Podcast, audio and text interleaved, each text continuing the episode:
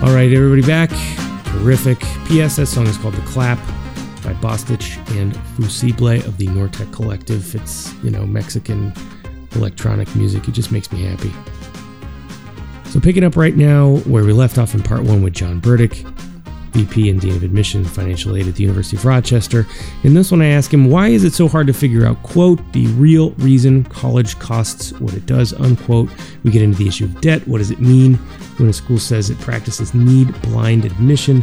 And then we dig into some of the broader issues of money, like in what ways does it impact a kid's application to college if they're rich or poor? And what is the Consortium on Financing Higher Education, or COFHE? And what do they do? How does money play a role in colleges themselves competing with one another for the best applicants? Don't forget to subscribe and rate the show on iTunes. Visit CrushPodcast.com for other info. Follow me on Twitter at CrushPod. Here is part two of my interview with John Burdick.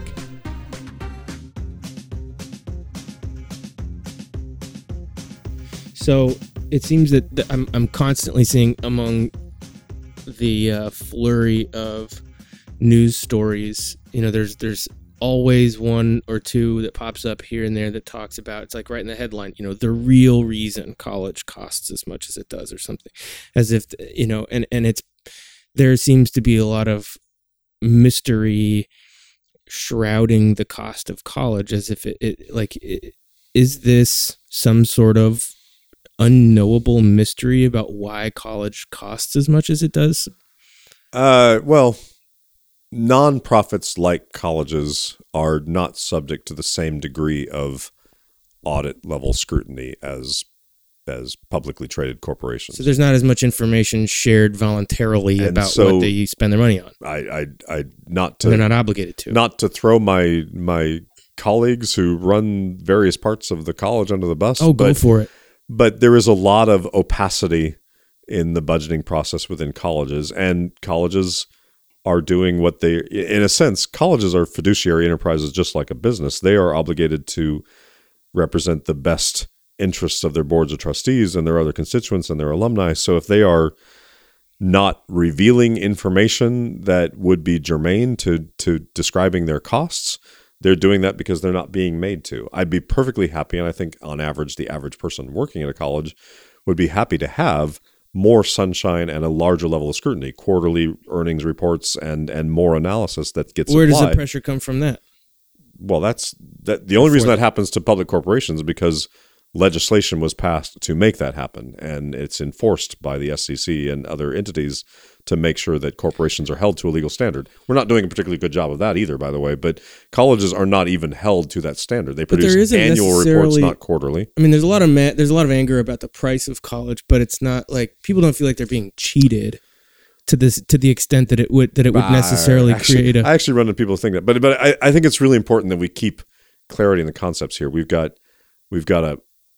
a price that's charged. Always correct. We've got an amount that is spent. And then we've got a cost. Yes. From my perspective, there are more things colleges can do to restrain costs. And I think that's an important thing for listeners to understand. I don't think that anybody of good conscience working in a college would say that they are operating at maximum, secure, optimized efficiency in every way. That the price is not being set to cover costs as needed and incur nothing beyond what they don't. Well, so the price is being set by mechanisms like I described. That's more about the marketplace and what it will bear. And then the net price is being set at what the actual market will bear in a more direct way, in a more concrete way. But the actual costs, which is, in the end, costs are an element in price, but they sort of operate independently. In other words, why do we build rock walls and nice gyms, and why do we have, you know, departments that we maintain after their usefulness, and why do we add new departments and all that kind of stuff? That cost stuff is definitely got some fuzziness to it. I think I had mentioned that it was related, I thought, to the fact that we are not exposed to public review except once a year, whereas a publicly traded company is exposed quarterly, and there's just sort of more attention to what's going on. And so there might be a way to sort of get around this very quickly, but meanwhile, we're not being held as accountable as we might be on the cost side. And that's worth talking about, trying to figure out better ways to hold colleges more accountable on what their costs actually are. What's keeping you from just voluntarily being more accountable about it? I am. I mean, I think a lot of good individual employees at a college, individuals of conscience, are trying to be frugal and careful and thoughtful about how they spend the college's money. But that's not the same thing as saying the system is overall is built to prioritize cost accountability. There are real costs that colleges incur that I think the public knows nothing about. There's legal constraints and there's reporting requirements and there are actual neediness of students in new ways that require, you know, more investment in counseling services, more investment in other kinds of student services. Some of this stuff is very, very real, but some of it is elective, meaning if you've got an employee long-term in place who isn't doing a very good job, and then you've got this new function that needs to happen, it's a lot easier to create a different job and hire a new person into it than it is to take that old employee and force them to retrain and learn how to do the new thing. Mm-hmm. And when you, I mean, that's obvious in the case of tenure. You've got a faculty member who's tenured in an area or field that's becoming like an area of research in physics that is now considered a dead end. There is nothing to do with it. That guy's still sitting there with his tenure, still getting his salary, still teaching his classes, and you can't do much about it. But it even happens, as far as I can tell, in questions of staff. So staff get grandfathered along in a way that in a corporate world, they'd be mustered out quick because they're doing something that's obsolete and they're not very good at it anymore. That's not happening at colleges to the degree that I think is right and that I would like to see. Moving beyond being in college and what the tuition actually pays for, you've got the most sort of infuriating news item today among particularly millennials. They're up in arms about student debt, and student debt is the worst thing in the world. It's higher than it's ever been, you know, so on and so forth. Yeah, there seems to be a great deal of hyperbolic language around student debt, and I understand it as somebody that feels like I made the choice to go to graduate school and take all that on myself, which is a lot, but I also have the benefit of a public service loan forgiveness program that was not there. Thanks, Obama. It was not there. No, really, actually, thank you. It was not there before, you know, I was in graduate school. And so that makes things a lot easier. But I made that choice, you know what I mean? And I can't get too mad about that. Yeah, I draw a big line here between undergraduate student debt and graduate student debt, because graduate student debt, by and large, is always a choice. There's always been a fairly sophisticated calculation that it's worth me taking out these loans because of the professional development that it gives me to go out and get a better job. Mm-hmm. And so that's, I would set that to one side. That's typically an adult decision. Yes. It's got this whole big baseline of information. It when often, I get mad about it, that's it often I get comes mad somewhat later in life. That was my own dumb choice. To tell the truth, people do end up regretting spending money on master's degrees that don't have a lot of connection to anything. And there are certain categories of master's degrees that if you calculate it out, they don't always pay for themselves. Like you can get a great education and a master's of social work program, but you still have to contend with the fact that social workers are paid only X amount of dollars in our society. So when we talk about student debt today, and particularly, you know, around the fury that people are feeling around it and looking at the raw figures and the fact, you know, and there are people that are calling for a mass default on debt, like go for it, do it on purpose, because that's the only way we're going to do it. You know, like what do you think we're really talking about when we're talking about people being angry about student debt? Most of the student debt problem is, I want to say, radically overstated. There was a period, and we are actually already working ourselves out of that period, although there's still a few high-profile cases to go. There was a period where the for-profits were coming online with no admission standards whatsoever. So they were taking anybody that could breathe. They were making sure that they assigned their price at exactly the price of a Pell Grant subsidy plus a maximum student loan from the government, subsidized student loan. So no risk to anybody except the taxpayer. You're gonna spend money on Pell Grants, and you're gonna spend money on subsidizing loans that people might default on. So the taxpayer is completely on the hook. It was socialized risk, and then corporate capitalist profits. That's exactly the industry that was allowed to grow and grow and grow. This is like Corinthian that just went on. Corinthian. Well, even the University of Phoenix, you know, which might be the biggest. Maybe it's too big to fail, but it's the same model. They were going out and getting as many bodies as they could, making sure that they got access to the full close to $13,000, making sure that the price that they charged was roughly about the same. So there was no sense of. So the problem was the students coming in had no vetting to make sure that they were really ready for this experience or ready to be successful. They had no skin in the game of their own in terms of actually spending money on their education. Who was on the hook when they started to fail out and default in large numbers was the taxpayer all the way through. So we've got an inflated sense of the value of that degree. So we've got this massive problem. Too. Meanwhile, all the not-for-profit schools that have been using student loan debt responsibly for 50 years before that and for all the years since have just been cooking along just as you would expect. For instance, there was a massive retrenchment in the propensity to borrow from 2008 on, so that the total amount of debt of my University of Rochester graduates did not grow $1 from 2009 to 2013 because families just weren't taking out as many loans. They were being careful because of the great stock market issues and then joblessness and everything else. So consumers at places like mine were doing exactly what they'd done all along. We were managing it as exactly as responsible as we had. The results are still the same. There's no high default rate.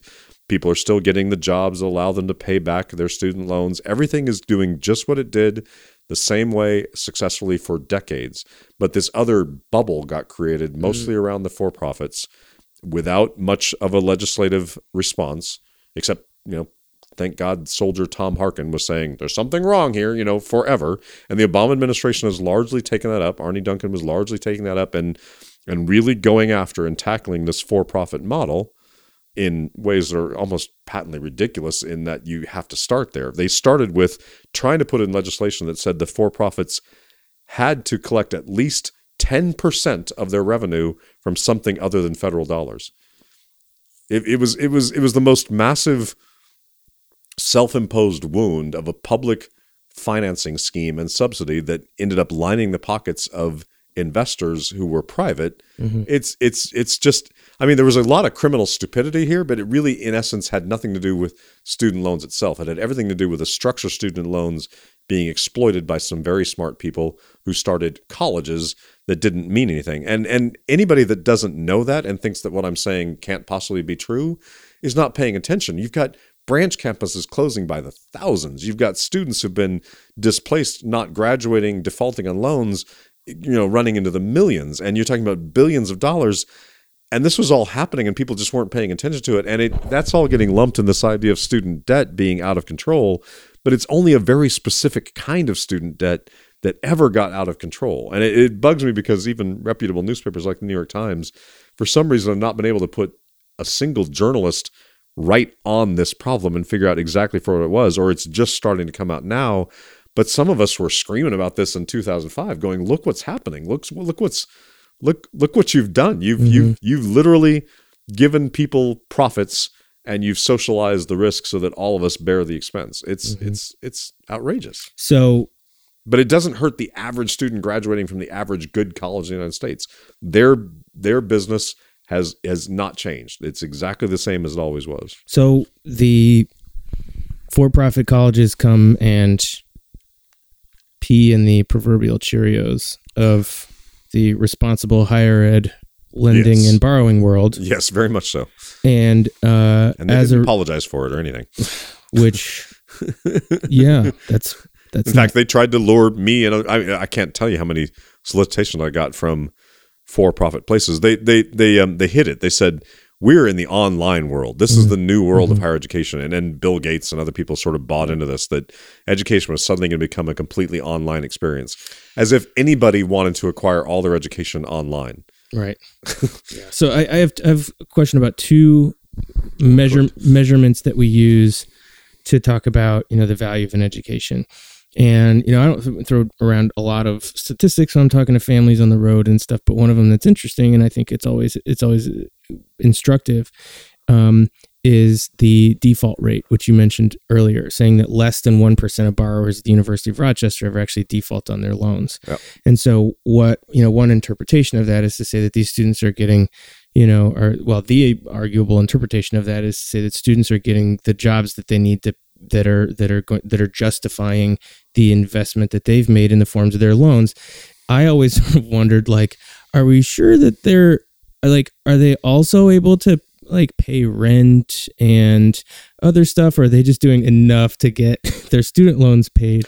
Are they baristas and getting their student loans paid, or are they doing things relative to what they love and enjoy as a result of studying in college? I'm not sure your second question actually matters. Meaning, if students are doing, I'm not sure. If students are doing what they need to do to live.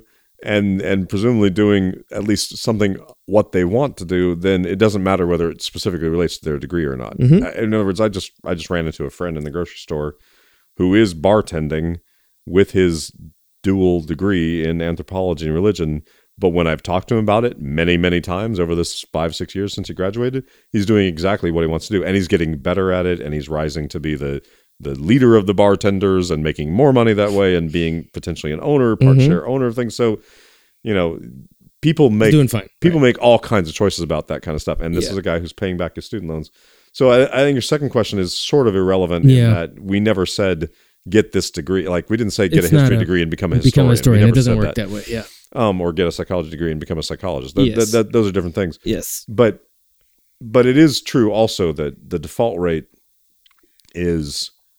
well, I think it's a very meaningful statistic in this sense. They're not becoming a burden on the taxpayer or the public trough. They're not becoming a public policy issue. So they're still self-sustaining. So the way that they're doing it varies a lot. A very large fraction of ours are going to graduate school and deferring their loans, their undergraduate loans, until they have a graduate degree that makes it even easier for them to have a certain kind of income. Mm-hmm. I'm not going to apologize for that. People say, oh my God, they had to go to graduate school to make use of their undergraduate degree. And I said, you flipped it around. They got an undergraduate degree that allowed them to get into a graduate school that then gives them more opportunities beyond, because there are plenty of undergraduate degrees that don't particularly do that very well. They don't always set you up for a great graduate school experience that's going to get you more. So that's fine. If you've deferred for a while and you've got a graduate income, a lawyer, a doctor, or something even, more modestly remunerative, and you are still managing to pay back your loans, fantastic. Some of them, frankly, are going and living at home and saving money by living with mom and dad, and they're prioritizing their student loans. And there is something very disturbing about that, because student loans are the one kind of loan you're never allowed to write off. You can't get out of it by declaring bankruptcy. You can't die and get rid of them. I think death actually does cancel them, but okay. They can't. Fine. Unless if you have a big estate, they can come after it somehow. I'm not sure. I don't think so. But basically, student loans have got this special status, even ahead of credit cards and everything else. And so students are doing what they have to do to pay them because they have to, which is an interesting piece of legislation that, the risk is not there. But somewhere in that mix, you have to say, yes, the value of getting a degree is still coming out beyond college in better, higher income opportunities through one way, shape, or form. And those data are indisputable. Even during the depths of the Depression or the Great Recession, 2009 through 2011, 2012, all the data show that college graduates were less likely to be thrown out of work, less likely to not get work, less likely to have wage stagnation. It's the non-college graduates that suffered the most, as they have in every other cycle, boom or bust, going back for as long as I can remember and your whole lifetime at least. So there may be, I think this is a really kind of an important question. There may well be diminishing returns to the value of having a college degree, having a bachelor's degree, as more people have them. That's logical. The more people have something, the less value it has per se. But that doesn't mean there isn't still an enormous value between having a degree and not. That gap seems to be widening even faster. So now there's a lot of people that in my circles that say, well, ultimately to make any serious money, you're going to have a graduate degree. Well and good. That's what they were saying when I was young about getting a college degree. You couldn't get by with a high school degree anymore. You had a high school diploma. You had to have a college degree. Another function of economics, right? And here's the question. That's probably true. And is that such a wrong thing? Meaning, as society becomes easier to sustain, we've got more automated kinds of systems. We've got the Internet of Things that's taking care of everything for us. Wouldn't it normally be the case that more and more education is available and is choosable, and that's what's actually going to predict your ability to be creative and successful and interesting. In other words, more of a investment, a foundation up front to reap more of a benefit behind. Wouldn't that sort of make sense? It's not as bad a deal to spend the first 27 or 28 years of your life in formal education if everything beyond that is going to be better for you than it used to be, a lot easier for you. You're not going to have to work as long of a day to just put the food on your table. You're going to get that done in a heartbeat because all kinds of resources are helping put food on your table very efficiently.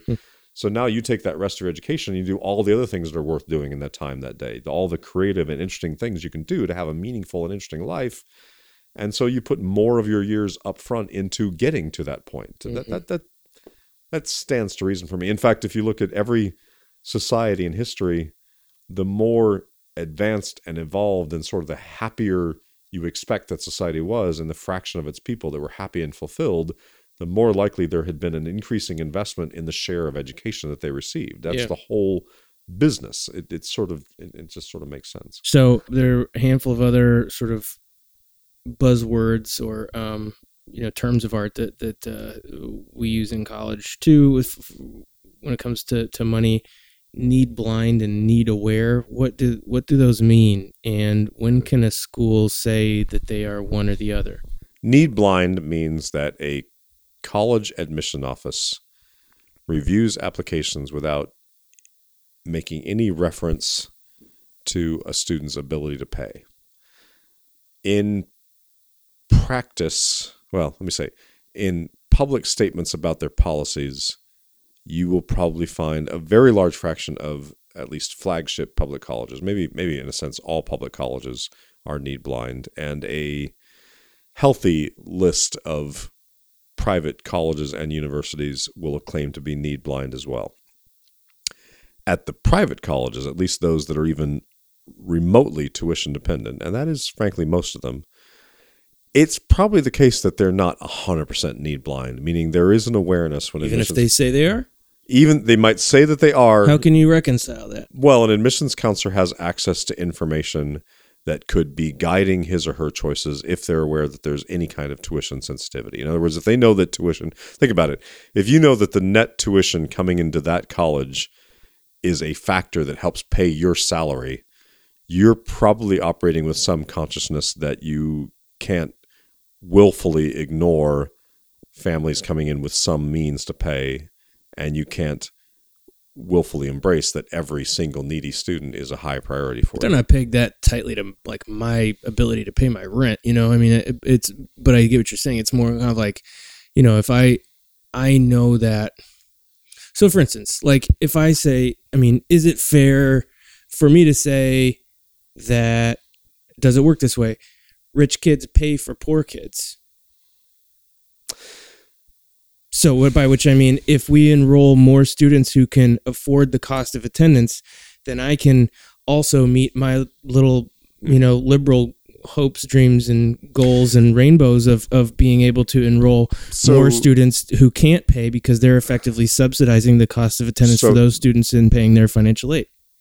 This is getting into the arcana of individual colleges and how they manage their finances and what their sources and resources are. But I will say that it's certainly my belief that there are several, maybe even many colleges across the United States where the tuition paid by those paying the full tuition price is helping to subsidize the tuition not paid or paid for lower income students. There is some subvening going on. I don't think that that's always the case or is always an explanation for the price tag that they pay, because the other phenomenon is true where the actual price of instruction per student or the price of the academic resources per student is higher than the tuition that anybody is paying. So everybody's getting a subsidy. It may be that the kids paying the nominal full tuition price are getting more or less exactly what they pay for, but they're not also paying for the subsidies that the other students getting. Those subsidies are coming from other sources. So it's hard to say then, that an admission staff of readers, of application readers, might necessarily have gotten a directive from somebody higher up on the food chain than them saying, you know, we need more people who can pay the full cost of attendance. Therefore, but I'd be willing about that conversation. I'm going to say 90%, more than 90% of the private colleges and universities in the United States, that conversation is happening on some level or another, and it is intruding its way into the process in some place. And it's probably closer to 95 or 98%. And I can't, and I know this is the case in our office. Like one definition of need blind is I can't see the tax returns of the families that are applying. I can't see their real assets and how much money they have. That technical definition of need blind is being met by a larger fraction of colleges. So that's probably the safest definition for people to assume is going on in the minds of college admissions professionals when they say need blind, is that we're not looking at the admissions people are partitioned from that. That's probably the only definition that has real meaning. Because after that, then I can look at, because while I can't see the tax returns, I can see that both parents are from Scarsdale and one's a doctor and one's a lawyer. And I understand honestly, what that means in this. Even at a place that has, let's just take Harvard as the quintessential example. Harvard's... Everybody else does. Yeah, well, why not? It is appropriately said, even despite what I said earlier about restricted versus unrestricted endowment, and Harvard stands on that a lot. But they've got a $40 billion endowment. Somewhere in that mix, they've got the ability to basically write off the tuition of every potential student coming in. Even at a place like Harvard, the readers are going to know which families have means and which do not. It is in essence, it is part of what they have to do, even if you think that their intentions are entirely beneficial towards the low-income families.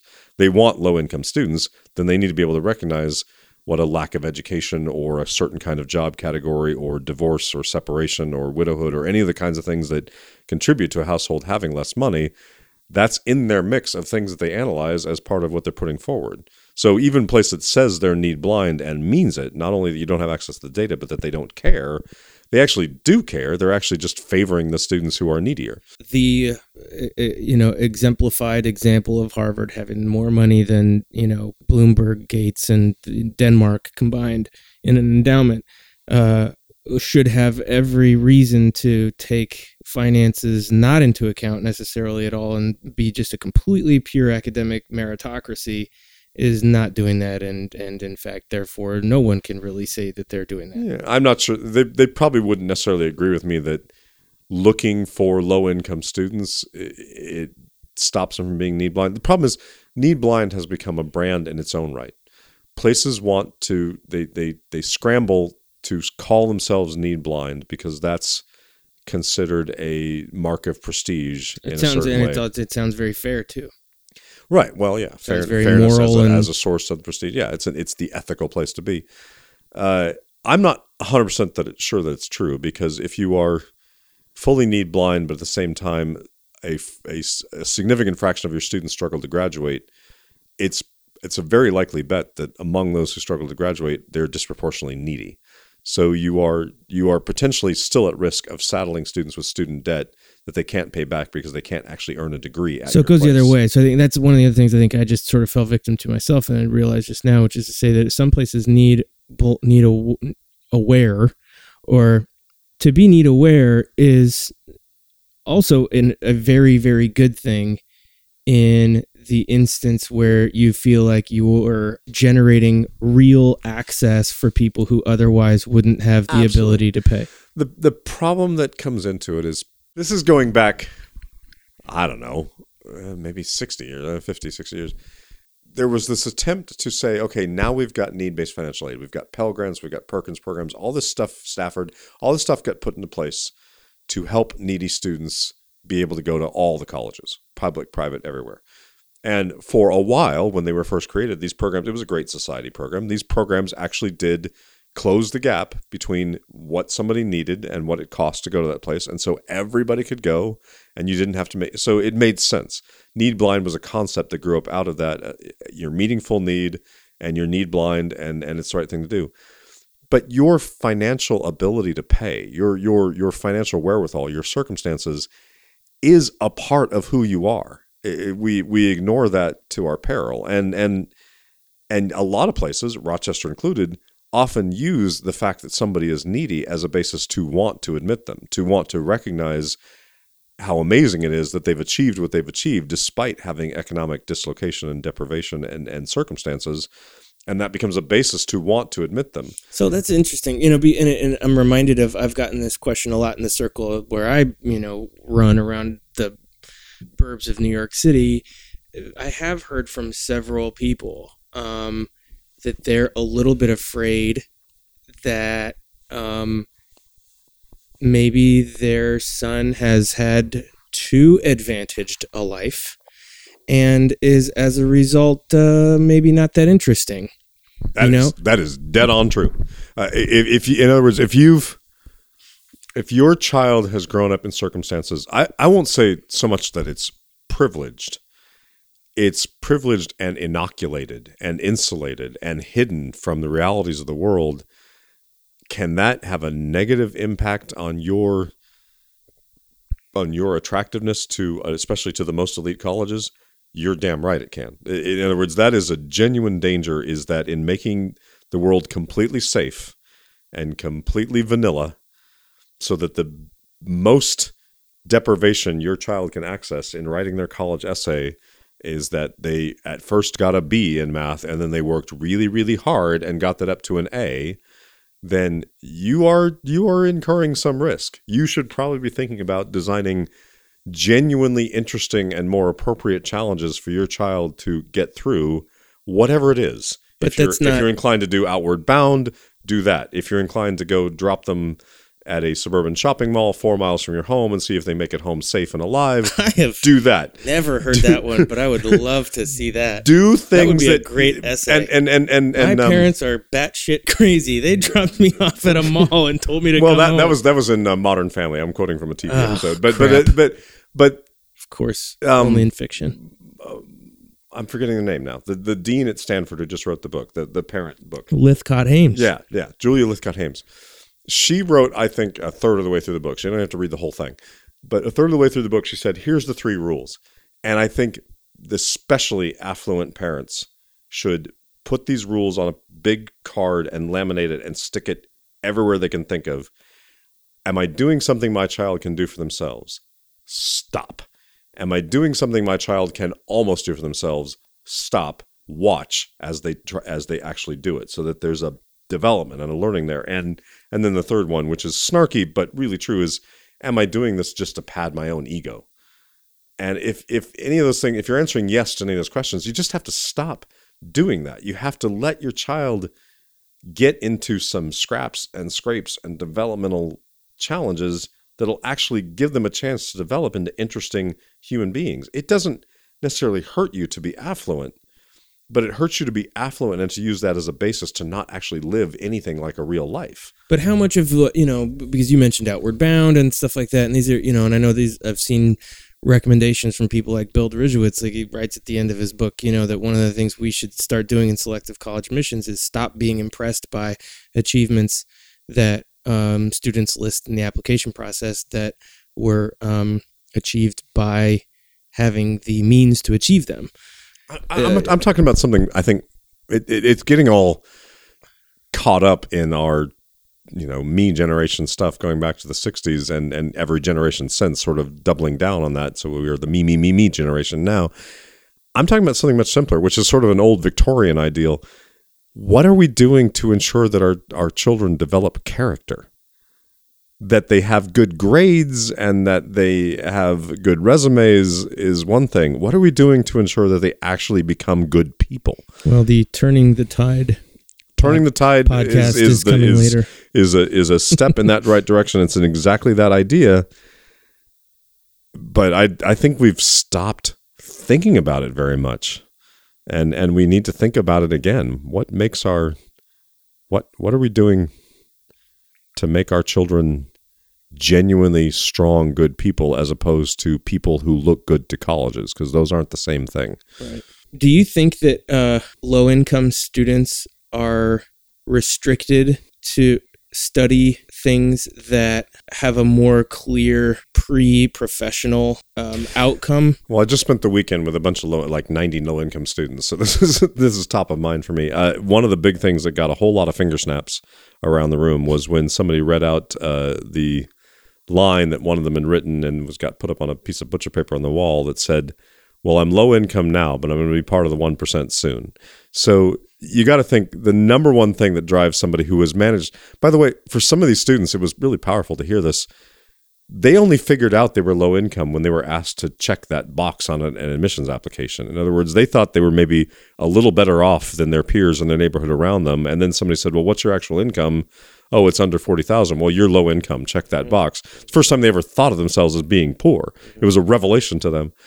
But basically, once you've at whatever point you've defined that I'm pretty low income and education is my means forward, then yes, a big part of why you're using education is to not be low income anymore. That is what any of us would say. It sounds great to say somebody's low income and all they want to do is study Shakespeare and be very well educated, but that's not fair. It's not even a reality.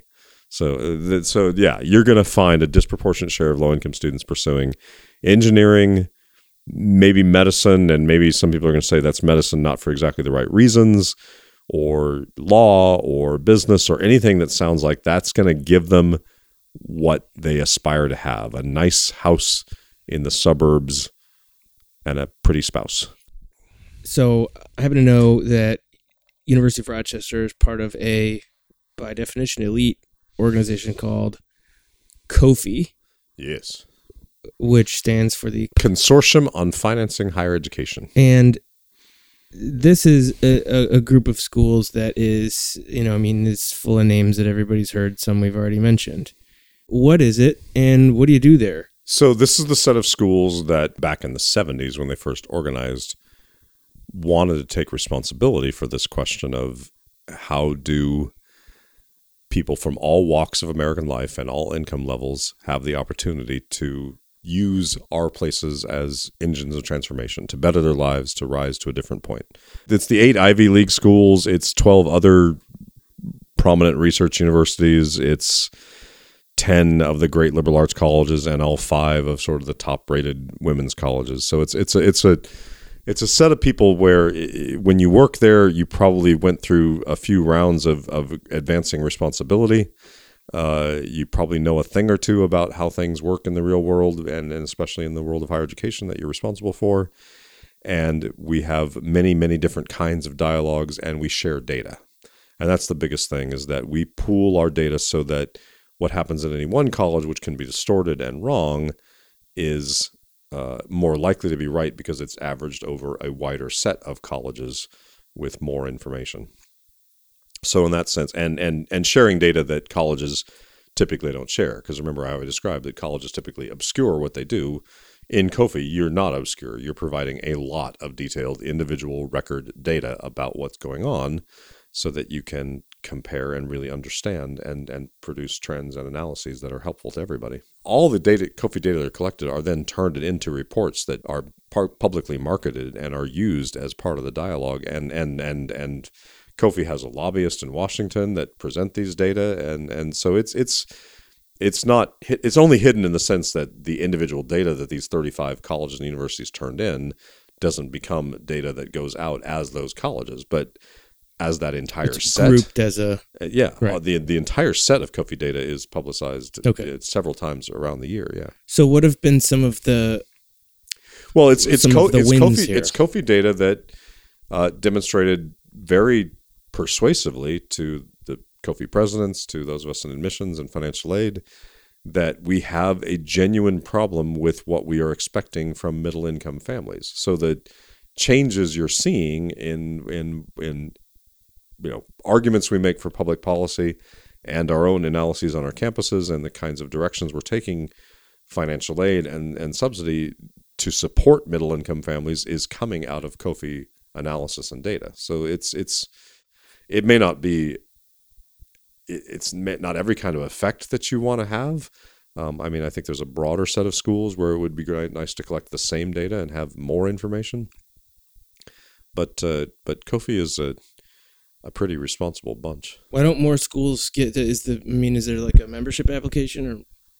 Oh, yeah. We just let in four more schools. And so there have been places trying to get into COFI for what decades. Governs the number of schools that participate in what's the, like, school, is there the like a leadership schools, structure? How does it work? Member schools vote on new members. So it was 31 schools for quite a long time. And I think it took three-quarters of the current members had to vote to let four new members in. And so are there 100 knocking down the gates to try to join COFI? Sure. If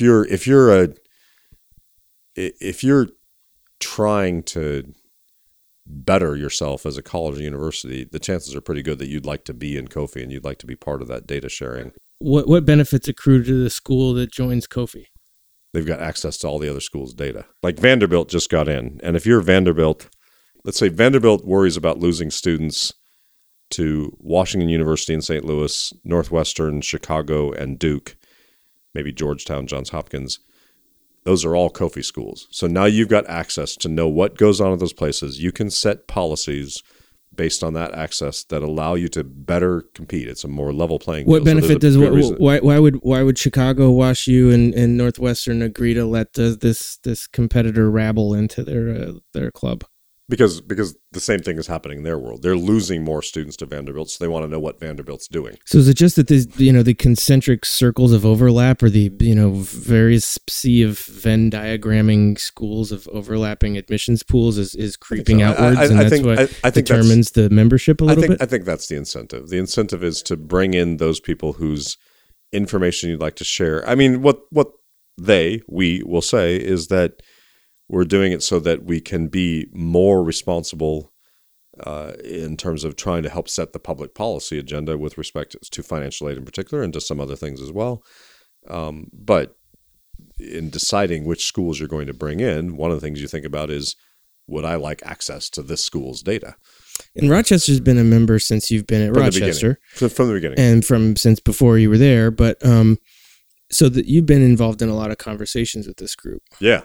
I love Rochester's position in COFI because in the scheme of the COFI hierarchy, Rochester's relatively a have-not. So Harvard's got a $40 billion endowment. Yale's got a $23 billion endowment. MIT's got an $11 billion endowment. We're pretty far down the scale at $2 billion. And as a share of our 11,000 students, even a little bit worse.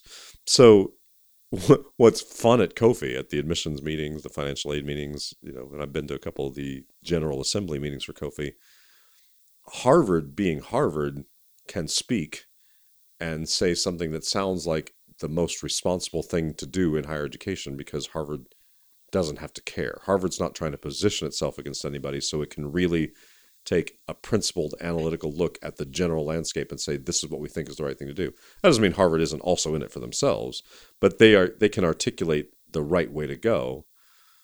And then everybody else, starting with Yale and then Princeton and Stanford and down the line, they have to navigate their position and their commentary and their choices against Harvard because it's consequential. That's always how it goes. It's almost exactly how it goes every time. Harvard starts. Everybody responds. Everybody else responds basically to Harvard with their own thinking. And my counterparts in admissions, financial aid, and other leadership, they are thoughtful, credible people. They've given a lot of great thought to this, but they are conscious to one degree or another of where they fit vis-a-vis this gold standard that is Harvard. But then I get to come in as Rochester, and Rochester doesn't really care. Or I personally am not inclined to care. Yes. And you as representative of. It's not like something Rochester does is suddenly going to flip the equation and we're going to steal a lot of kids from Cornell, much less Harvard. I mean, we steal our kids from Cornell and some other places. Yeah. But we do it on the basis of being different, being iconoclastic, being sort of a rebel within that environment. And so I have the liberty to not worry about what I say and how it positioned me against Johns Hopkins or whatever, Oberlin, somebody who just went right before me and I'm getting down to my level. I can just say whatever I want to say, what I actually think is true. So it's a very fun group to be part of for me for that. And consequently, I get to be a hero because usually there's the lead person who has to talk and then the juniors are all sitting around listening, like the mere directors and not deans. And all the directors come up and go, thank you for saying what we thought was true too. It's like, yeah, I got to just be completely honest. For instance, when have you had the chance to do that? Where you were able to really just kind of 2 years we have the Coffee admissions conference, and we get real. We talk, and I get to say what looks to me like the truth from a general landscape perspective. Because I'm not really fretting about whether somebody's going to steal Rochester's secret. You know, it's not the same thing. So, has there been an instance or something in there that you're okay talking about, where you were like, "I said this, and I thought that was a"? It's every instance. My favorite was so the Coffee admissions retreat is every 2 years. We'll have another one this upcoming June. At the June 2014 retreat, I guess that's right. I feel like it should have been 2012, but I think it must be 2014. I mentioned that the University of Rochester had decided to implement a sort of a Federal Express level process in its admissions tracking, where it made it possible for students to see exactly where their application was, including seeing that it was in the hands of their first reader or their second reader. Right. So this is something I experience. I see students, I'm reading their applications, so I can see students can see where they are in the continuum of. I see that you're my second reader and you're about to look at my application. Can I talk to you about something, or something just happened to me? And when I mentioned that I was doing that, Harvard just looked impassive and like they couldn't care. Almost everybody else in the room goes, wait, why did you do that without telling us? You know, what does this mean for us? Are we going to be expected to hold to the same standard? Why are you doing that? It's like, I don't care that you care. I'm just so glad that I don't have to play a game in that group. That's nice. What's the risk to those who feel like maybe they have to?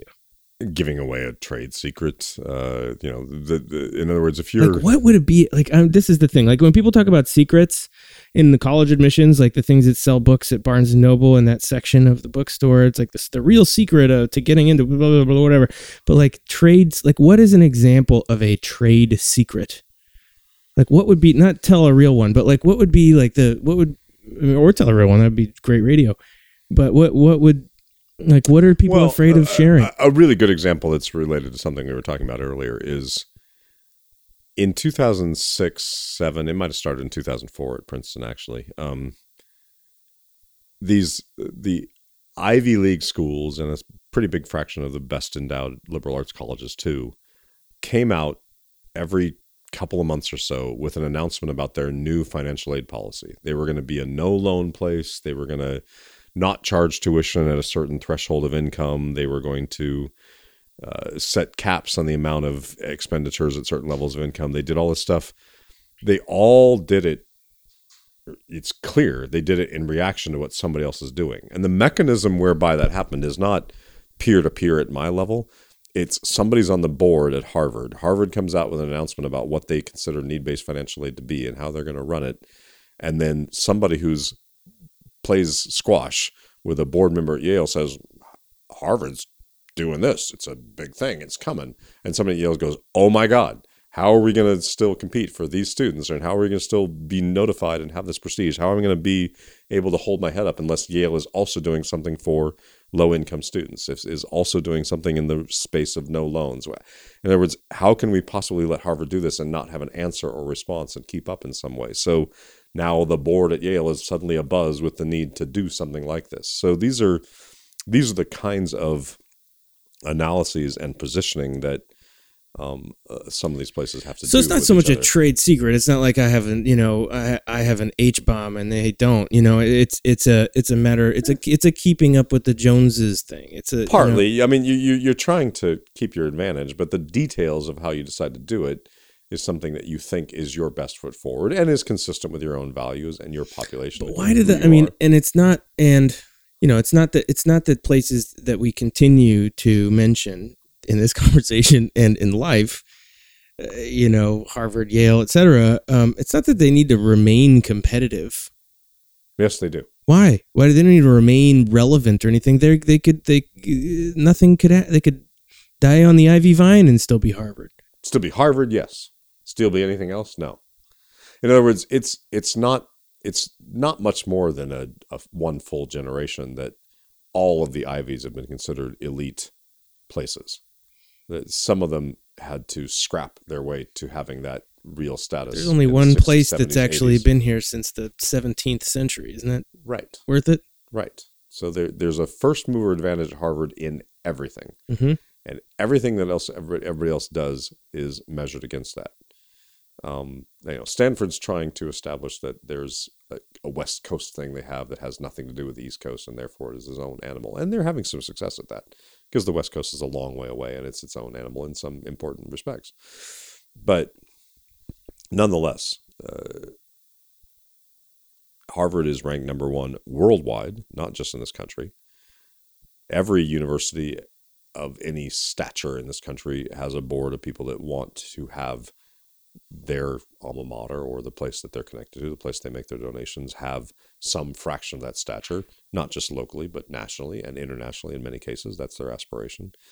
So they do. They pay a lot of attention to what the prime mover, the number one gold standard does, with an expectation that they will do, if not something similar, then something better. They'll come up with their own better rationale for the thing that they want to do that they think helps keep them competitive. So it would be a mistake to think that a place that has a really secure endowment and is a high place in the pecking order, therefore then becomes not competitive. They are, I think Ralph put it best. He was as our provost at one point. Yeah, Ralph Kunzel was as our provost was saying, number one doesn't worry about U.S. News and World Report, and by and large, 50 and beyond doesn't worry about it either. Mm-hmm. All from number 2 to 49, they'd worry about almost nothing else. They think about it all the time. Mm-hmm. So that competition is intense at that level. Competition, I think, implies that people are engaging in SWOT analyses against each other and sort of enemies lists and dirty tricks. I think there's a lot less of that than you might think. They're not really, the people at Washington University are not really trying to think of ways to make it harder for Chicago or Northwestern to get a good class and vice versa.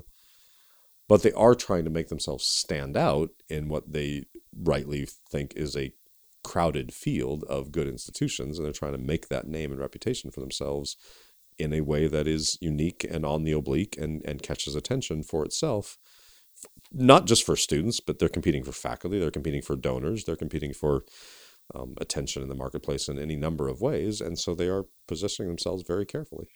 Why do you think COFI is arranged around the F in that acronym? Like, why these schools are, they could get together and talk about, and as you do, talk about pretty much everything. So right, but that's the anchoring concept. Well, it is the anchoring concept of bringing together. It was born out of the price fixing and collusion investigation that went on in the so 70s. was kind of like an anti-cartel? So, yeah, absolutely. so prior to COFI, nonprofit cartel. Prior to COFI, basically the Ivies were getting together and making sure that before they offered their financial aid packages, and this is what is key, they were deciding what those financial aid packages would be, so it would be the same among them. Uh-huh.